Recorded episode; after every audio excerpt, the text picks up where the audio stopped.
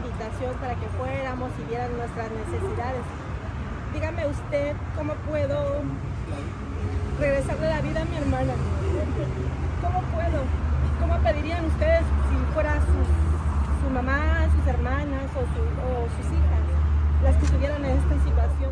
Sin detenidos, sin sanciones a concesionarios y con datos inexactos, ha transcurrido casi un mes del colectivazo que dejó un saldo mortal en Tuxtla Gutiérrez.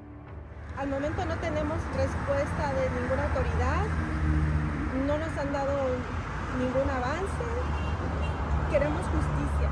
Al mediodía de este martes 31 de octubre se manifestaron frente al lugar donde sucedieron los hechos, sobre el libramiento norte de la capital de Chiapas. Pero lo que queremos es justicia, estas personas ya deben de estar tras las rejas. Rosalba es hermana de Matilde Morales Girón, la mujer de 52 años que murió en el Hospital Jesús Gilberto Gómez Maza, víctima del accidente entre un colectivo del transporte público y un vehículo particular. Matilde partió de este mundo dejando a sus tres hijos en la orfandad.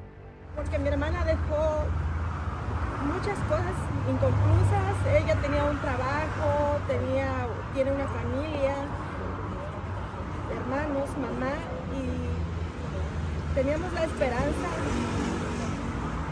de que ella se salvara.